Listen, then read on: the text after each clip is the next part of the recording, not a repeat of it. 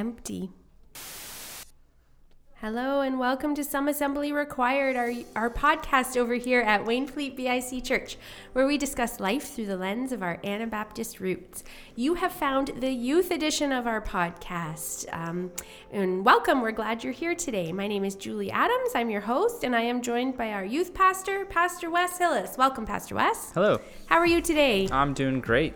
Good, awesome. How's your week been? Oh, week's been good. Yeah, we Yeah. were able to celebrate a grad night with our youth. Yep. And yeah, it's just been a great week. Uh, looking forward to kicking off summer the right way. And yeah, it's just been overall just a great week. Weather's been nice.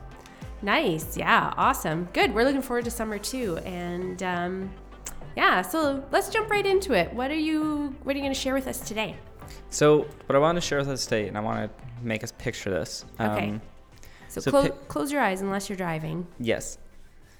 All right. So picture you, say, you're at school or at the workplace or anything like that, and you walk in, and you see on the table just this like box of dozen donuts, and you're like, oh, you know where it's from. Say it's Krispy Kreme or it's a Tim Hortons or mm. well, those are really only two spots, but it's like or really Beechwood donuts oh, I've heard down here Beechwood, Yes. And you see those and you're just like oh i know ex- oh, and i get over there i'm having a donut like i know that is for me today and you walk over there and you're like oh i know what it's going to taste like i know what the texture is going to be like i know what it's Oh, going to yeah. be like and you get over there and you open it it's just completely empty Ah. and there, there's like no worse feeling than an empty box of like just a special treat of some kind yeah.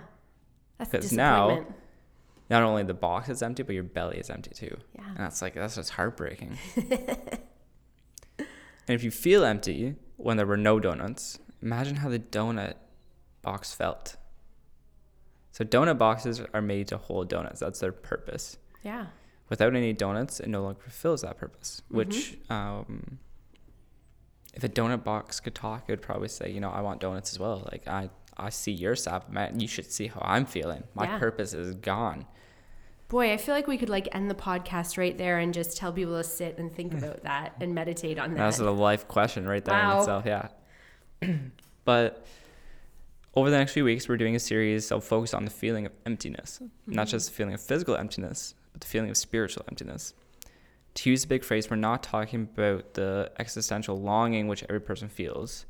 It's a feeling that there must be more to life. It's the sense um, that something is missing. It's the feeling of being empty. mm-hmm. And humans have felt this way since the beginning of time. And you may be like, well, why? Because ever since human humanity rebelled against God in the Garden of Eden, we've had a deficiency.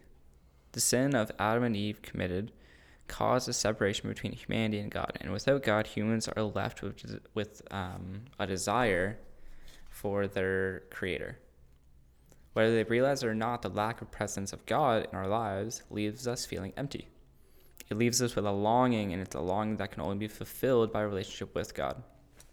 So, why does it feel like there should be more to life? Because there is more to life, and that's God. Mm-hmm.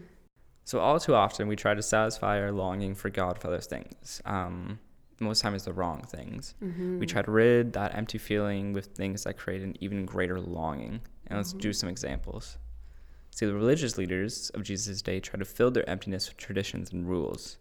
So much so that by the time Jesus came onto the scene, they were obsessed with the laws of their religion. See, the Bible refers to these religious leaders, Pharisees, Sadducees, and or scribes. And these were the experts of the Jewish law. They spent their lives studying, memorizing, following the rules that were there. And there's a great example of this in the Bible when one day they see Jesus um, and his disciples eating. So this is Mark 7, verses 1 to 3. Mm-hmm. Now, when the Pharisees gathered to him with some of their scribes who had come from Jerusalem, they saw that some of his disciples ate with their ate with hands that were defiled, that is unwashed. For the Pharisees and all the Jews do not eat unless they wash their hands properly, holding to the tradition of the elders. Now you might be thinking the disciples didn't wash their hands before eating. Now for a lot of people that is not okay. Yeah. That's nasty. Yeah, that's what we always do. Do Wash they even hands, know what dinner. COVID was? Like do they do they know? Probably not. They didn't. or even like the common cold or the flu or anything. But notice that the verse says hands that were defiled. See, this is more than not using soap and water and singing happy birthday while you scrub your hands. Mm-hmm. The religious leaders are talking about a ceremonial cleansing, an elaborate process of ritual purification, and that it is something that they actually made up. Oh, okay. So you can search the Bible cover to cover, but nowhere in God's law can you find instructions about doing this before you casual di- before casual dining. You will, however, find these instructions to priests about this type of washing before doing a sacrifice. Mm, See, it's okay. much different. It's a huge difference. But over the years, these Pharisees and religious leaders began to apply these special practices to their everyday lives. Mm-hmm. See, they decided that the same fancy bath a priest took for carrying out a sacrifice had to be done um, Before they ate. before they ate, before Yeah. they carried this food to their face, in a sense. And do you see there's a little bit of ego there? Ah, I see what you mean. The point of the ritual was to clean their priests because they were entering the temple, a pure space where God's presence dwelled. God's presence dwelled. And the Pharisees started to act like their body was as pure of a space as the same temple. They started to see that, oh, my body is as pure as this. Mm, So they had mm-hmm. to add all these rules and do all these things. And so they needed to perform this special rit- ritual before eating. So they were putting themselves up on a pedestal. Is that what you're Essentially, yeah. Yeah. Essentially, they were putting themselves up on a pedestal. See, the religious leaders did this with many of God's laws. They took the instructions God provided in the Old Testament and expanded them. Mm-hmm. Where God said not to work on the Sabbath, they wrote books defining what counted as work. Oh, like they weren't allowed to like take their oxen out and Mhm. like they baked and cooked the day before and like, Exactly. yeah, yeah, yep. I get They it. created new and more strict rules and tried to force the people of Israel to follow them. God created the Old Testament laws as a way for people to connect with Him. The Pharisees were obsessed with the laws, not the connection with the Creator. yeah, See, and I think we have this today in our church as well. yeah, a lot of us we talk about the Old Testament and all these crazy and weird laws, when the fact of the matter is God created those laws as a more connection point. But we mm-hmm. know from history, from tradition being passed down and everything, that some reason these laws carry more rules and strictness than what is actually there. yeah. It's like almost like this. It's like we've missed the spirit of the law. Like, like they created this law, these laws because God knew we needed rest, not because it was sinful to mm-hmm. go grocery shopping on Sunday or to do something on a specific day. Yeah, like it, one of the biggest points that we see from God, especially through the whole Bible, is this wanting and longing of relationship with us as well. See, God doesn't want us to be alone in our lives. He wants us mm-hmm. to be in a relationship with Him. Yeah. And a lot of people will see those laws and say, well, I don't see that. Well, that's because we have human eyes. Yeah. that's because with our human hearts, we see these and we add our own perspective and everything to them. Yeah. When really, God was just trying to take the burden off of people. Mm-hmm. And so we'll get back to the story where we're talking about Jesus' disciples. So when the Pharisees they saw their disciples eating without doing um, some ritual washing, they confronted Jesus. It's like they wanted to point out how much better they were than Jesus' disciples. They want to make him out to be a fraud because his followers weren't following their ideas of holiness. And this is how Jesus responded. So this is Mark 7, verse 6 to 8. And he said to them, why did Isaiah prophesy of you hypocrites? As it is written, the people honor me, the people honors me with their lips, but their heart is far from me. In vain do they worship me, teaching as doctrines the commandments of men. You leave the commandments of God and hold to the traditions of men. That is powerful. Yeah. Like Jesus did not hold back. Like he called them hypocrites. Mm. He used words of the Old Testament prophet against them, and they would have known these. Yeah. They would have known every one of the Pharisees studied the They word like, every day. experts. Mm-hmm. He pointed out that they were obsessed with. They weren't obsessed with obeying God. They were obsessed with looking like they obeyed God. Mm. Yeah. As Jesus pointed out, they left God's instructions and started following the traditions of men. The Pharisees were trying to fill their emptiness with man made rules. So they thought this behavior would bring them fulfillment. And we do this every day in our lives as well. We think that doing certain things will bring us more fulfillment and bring us closer to God, and Mm-hmm. we just have to keep doing these things. To be honest, the Pharisees are quite like us. And that's not Ouch. that's yeah. Ouch, Wes. Yeah. but look, the religious leaders had fallen for the behavior trap. They tried to satisfy their deficiency of their souls by performing the right actions. They tried to fill their emptiness with following rules. we often fall for the same trap. And you may be thinking, well, I, I don't, I, ne- I never wash my hands.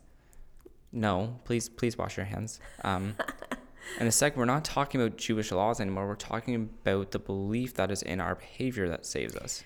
But sometimes it can be easier to check a box and to say, I did this, I did this, I washed my hands, I did this, I did this, than it is to make like a heart change. Yes.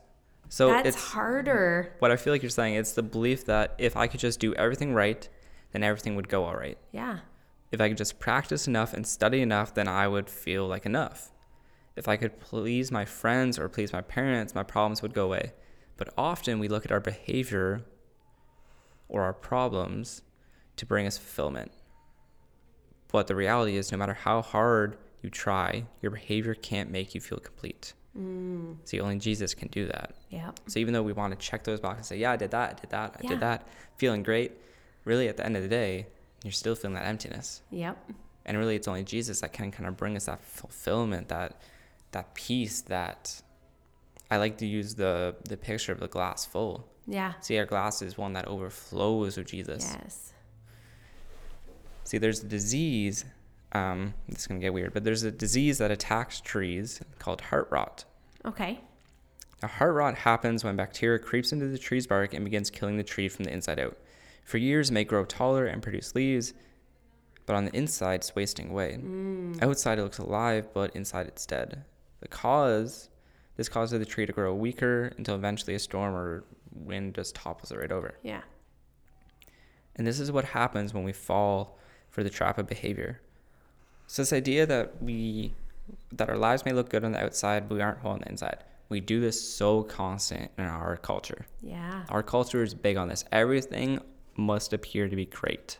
Yep. No matter what we do in our lives, everything must appear to be great. We must look good. Yep. And there's a sense and there's an idea that if you look good, you feel good. Yeah. It's not true.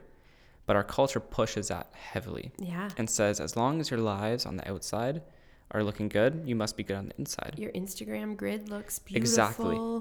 Exactly. Social media plays a huge role in this in our society. See, people post all these happy things and everything's great, but really we know a fact. If you just take a step back, people are struggling. Yep. people are feeling that emptiness, and a happy Instagram post and you get a bunch of likes isn't gonna make it better. It will for a couple minutes. Move for a couple minutes. Feels good to be liked, Yeah, but at the same time, but it's, not deeply fulfilling. it's not deeply It's on fulfilling. the surface, right? You see, every time, and it's been proven, every time you get a like, a text message, or anything, your brain actually releases dopamine. Yep. So dopamine is this thing that kind of brings you happiness. It kind of brings you joy. Mm-hmm. So when you get all these, yes, it brings you happiness and joy, but it's not long lasting. It's not Yeah. fulfilling. That fades, Yes. and then you need to do your thing again and again and again. Yeah. Well, Social- I might say it brings you happiness, but not joy. Joy is Well, social media, Right? yes, social media, the way we have constructed it, is essentially an addiction. An addiction. It's a drug that essentially helps us. What we need to do is try to get away from that. Mm-hmm. And that's why Paul wrote um, these words. And it's back in the first century. See to it that no one takes you captive by philosophy and empty deceit, according to human tradition, according to the elemental spirits of the world, and not according to Christ. See, Paul is writing here to not let us be consumed or taken over by something, to only be taken over by Christ, to only allow Christ to fulfill us. To not let this ideas of philosophy or empty, empty um, deceits, and this reminds me so much of social media today. yeah. So much so that it almost points right to it, that we have this thing in our lives that we that control us Yep. we go on it to see how other people are doing. We go on it to see how many likes we have. We go on to see how many people have messaged us. We go on it to so many things. But what Christ is saying is only Jesus, not our behavior, can make us whole. Because as hard as we try, we'll never be perfect without Him. Mm. That's the thing. This is the another thing we need to talk about is that we we're broken humans. We'll never be perfect. No. We can try our best, but we won't get there. Yep. as something that takes time to accept. I think everyone works on, even if someone says they accept it, they're, we're still working through it. Ah, You know, it's hard to think of trying to do something that you know you're going to fail at. Isn't that a hard? That's a hard. Mm-hmm. It's a very hard thing. It's a very hard thing. But at the same time, that's why Jesus died on the cross to to be that sacrifice, to be there, To be what we can't be. to be what we can't be. And it's not as if Jesus did this, went away, and is gone forever. Yeah. But he walks with us in our daily lives. That's the biggest thing that I think people forget constantly is that Jesus walks with us in our daily lives. Mm, yeah. We have been blessed and saved from our world that we've been blessed and saved from that and that we can walk with Jesus in our lives and pray and communicate and Mm-hmm. not give ourselves over to certain things that we know are life draining. And we can communicate directly Exactly. with him. That's one of the things I love most is that we don't have to, you know, go to the temple, go to the priest. We can just talk to Jesus anytime. Yeah. See, the Pharisees didn't listen to Jesus. They were too attached to the traditions that they had. The philosophy and the empty deceit of human traditions, they were so obsessed with the law that, that it was supposed to connect them with God, that they missed God Himself. And He was standing right in front of them. And eventually, this led the Pharisees to make themselves enemies of Jesus. And as we and we'll talk about this next week, they decided to have Jesus arrested and to hand him over for execution. Their pursuit for protection led them to their own destruction. The story of the Pharisees should cause us to look at our own lives. Mm-hmm. Is it possible that there are areas where you think you are so right that you can't even recognize our own wrongs? This reminds me of like the plank and the speck. Yes. This idea that, you know, you see a speck in someone's eye and you'll let me get that for you. Well, you have a massive plank in your eye that's saying like kind of showing your wrongs when really you Yeah. think that you're perfect.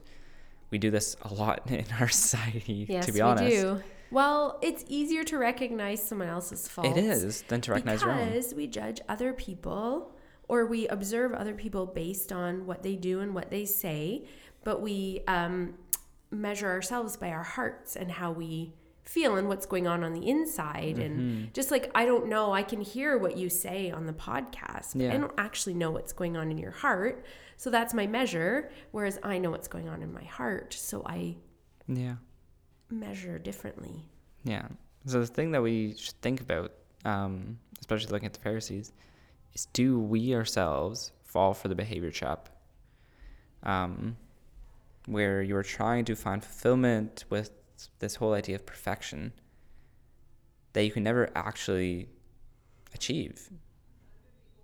See, what might be the human traditions or empty philosophy that we say follow, there are things that really bring us fulfillment and this comes from God, or does all the things that we are doing, all the things that we're following, this philosophy, these traditions, say social media, is it rather pushing us more away from God? And that's one of the biggest questions to kind of wrestle with in this. Do you remember when we talked about uh, this box of donuts? I do. So what if we wrote full on the outside of it? Would that make it full? No, it would be a false label, but So what if we decorated? What if we dressed it up with sunglasses and a cool mustache? Would that fill it? mm, no.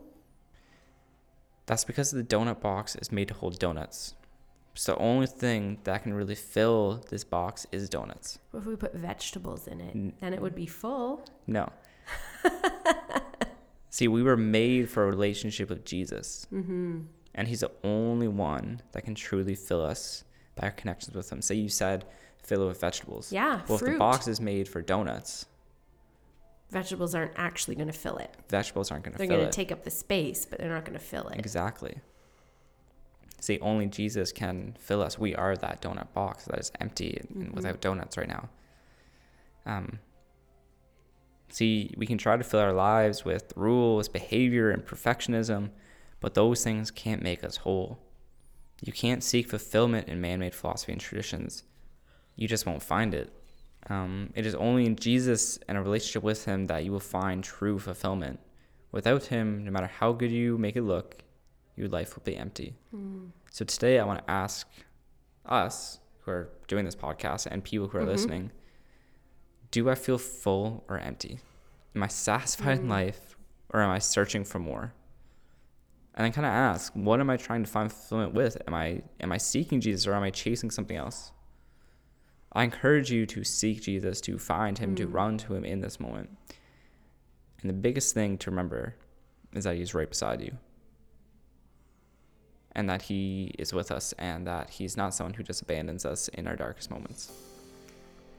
So whether you're wrestling with this, I just pray that you can find peace in it. Mm. And that we can find the sense that we can be fulfilled in Jesus. Thank you, Pastor Wes. That's a that's a lot to think about, but that was a that was an awesome message. I really enjoyed that. Um, if you'd like to get in touch with Pastor Wes with any questions or if you want to discuss this anymore, um, you can reach him at wes at wainfleetbic.com. And I'd love to hear from you as well with any feedback or podcast suggestions. And my email is julie at wainfleetbic.com. So um, that's it for today. Yeah. Uh, thank you for tuning in. We're glad to have you here, whether you are a youth yourself, a parent, or just someone that wants to um, grow your faith. We're glad to have you. So we look forward to connecting with you again next week and have a great week. Bye.